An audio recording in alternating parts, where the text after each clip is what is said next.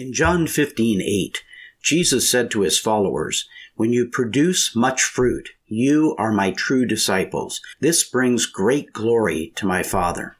So the big question is how do we become true disciples of Jesus Christ who produce much fruit and bring great glory to the Father? Well, that is the question, and this podcast will give you the answers. My name is Rod Nichols, and welcome to the True Disciple Podcast. Welcome to True Disciple number 27. This is Rod Nichols, and I am very excited about this message because, well, it could dramatically change your life. I've titled the message, You Become What You Think. So if you aren't happy with where you are in life, or there's aspects of your life that you're not happy with, it's time to examine your thinking. Proverbs 23 7 in the New King James Version says, For as he thinks in his heart, so is he.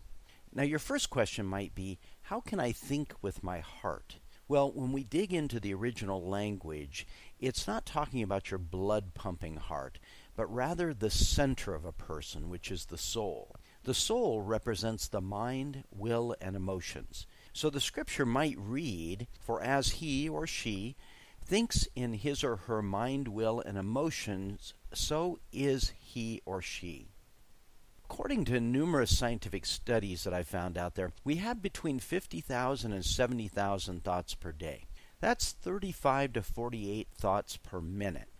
Now, are you aware of all those thoughts? Well, some you are, but others you aren't. And the key to becoming who and what you want and who God wants you to be is determined by first becoming more aware of your thoughts and then second, learning to control them.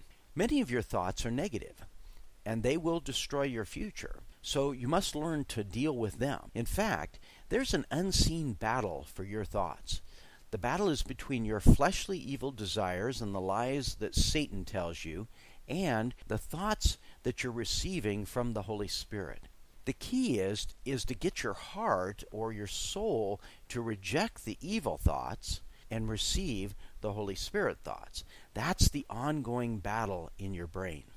The apostle Paul, who wrote most of the New Testament, struggled with his thoughts. We see this in Romans 7 21 through 25 in the New International Version, and it reads this way So I find this law at work. Although I want to do good, evil is right there with me. For in my inner being I delight in God's law. But I see another law at work in me, waging war against the law of my mind, and making me a prisoner of the law of sin at work within me. What a wretched man am I! Who will rescue me from this body that is subject to death? Thanks be to God who delivers me through Jesus Christ our Lord. So then I myself in my mind am a slave to God's law, but in my sinful nature a slave to the law of sin. In verse 22, Paul says that his inner being delights with God's law or God's word. He's speaking of his spirit man, which is connected to God through the Holy Spirit. Paul's spirit and yours, if you are a born again believer, is totally in sync with God and his ways. However, we see as we move on to verse 23 where Paul talks about his mind and how it's making him a prisoner to the sin that is at work within him and within all of us the battle produces this statement from the most amazing apostle in the Bible What a wretched man am I! Who will rescue me from this body that is subject to death? If Paul was struggling this much, imagine how this battle is affecting you and me. The first step is getting control of those thoughts. And in order to do that, you have to get off God's throne. now you're probably thinking, what? yes, you heard me correctly. When you act on thoughts that are contrary to God's word, in other words, when you act on the thoughts that come from your own evil desires and from the lies that you buy into from the enemy, from this world all around us, from people in this world all around us, then you're really taking on the role of God and you're kicking him off the throne of your life. Wow that, that's a scary thought. And to use a famous question, how's that working for you? if you're like me, not so good. So, in order to get off of God's throne, you must humble yourself and admit that you're not God, that God is God, and let God be God in your life. Next, we've got to become more aware of how we're conforming to the thoughts of this world. We are constantly bombarded by thoughts from the world. They're formed by the information that we received throughout our schooling, at work, from other people, through the media, radio, television, the internet, constantly bombarded by thoughts from this world. Those sources, for the most part, are anti God. They have an anti God agenda. They may not be aware that it's an anti God agenda, but it is. And so your mind is being poisoned against God and His ways. Romans 12:2 reads, "Do not conform to the pattern or the thoughts of this world, but be transformed by the renewing of your mind. Then you will be able to test and approve what God's will is, His good, pleasing, and perfect will. So after you've humbled yourself and gotten off of God's throne and, and let Him get back on, then you've got to stop conforming to the pattern or the ways or the thoughts of this world. This first means that we need to limit what we're hearing and seeing. Now, it's impossible to eliminate all of it. There's there's just too much of it, but we can cut back on television and radio, particularly the news and talk radio and things like that, and also cutting back on the internet and social media. Stop hanging out with and listening to people who are spewing the world's ways and start hanging out with people and resources that are teaching you God's ways, the, the God way of thinking. Become more aware of your thoughts, the thoughts that are floating into your mind. You have control over those. In the last part of 2 Corinthians 10:5, Paul tells us to take captive every thought to make it obedient to Christ. Every thought. Uh, now, I like the way the New Living Translation says it. It says, We capture their rebellious thoughts and teach them to obey Christ. So you need to learn how to capture your rebellious thoughts and teach them to obey Jesus. So we're to literally grab each thought and submit it to Jesus for his review. So when a thought tries to come into our mind, we grab it and we hand it to Jesus and we say, Here, Jesus, what do you think of this? And the way that we do that is through what I call the thought test. And you'll find that in Philippians 4 8.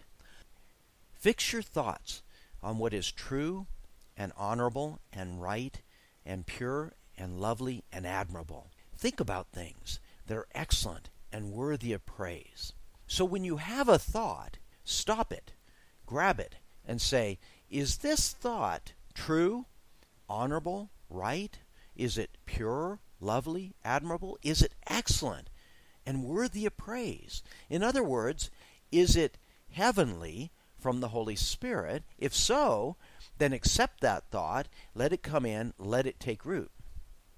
On the other hand, if your thought is negative and critical, if it's impure, if it's degrading, if it's ugly, if it's self destructing, then you're to cast it away.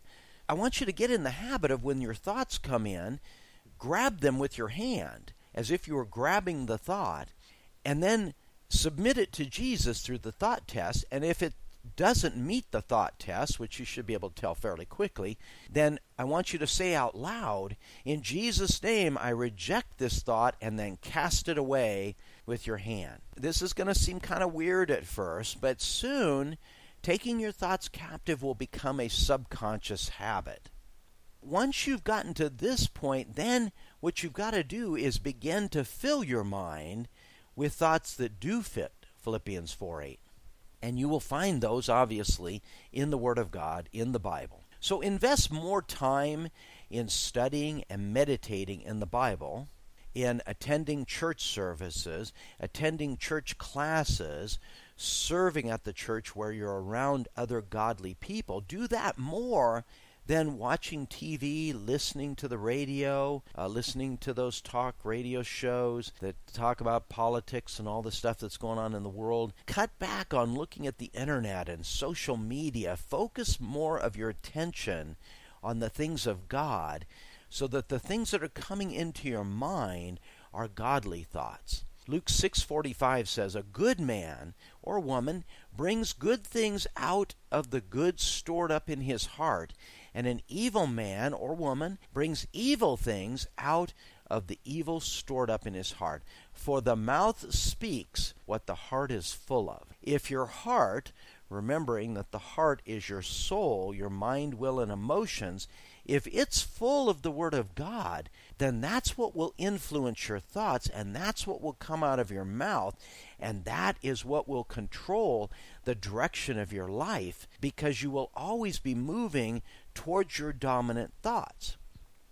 If those dominant thoughts are God thoughts, then you will be moving in the way that God wants you. If they are worldly thoughts, then you will be moving towards the world, which is a, a path of death. Now, true disciples have learned to control their thoughts and to only allow those that come from God. That way, God is always leading their lives into His plan, which is a good plan. It's a plan to prosper you and not to harm you, to give you hope and a future, according to Jeremiah 29:11. Well, that's it for message 27. I really hope you'll take this to heart and put it into action because it will definitely change your life. Until next time, be blessed. Thank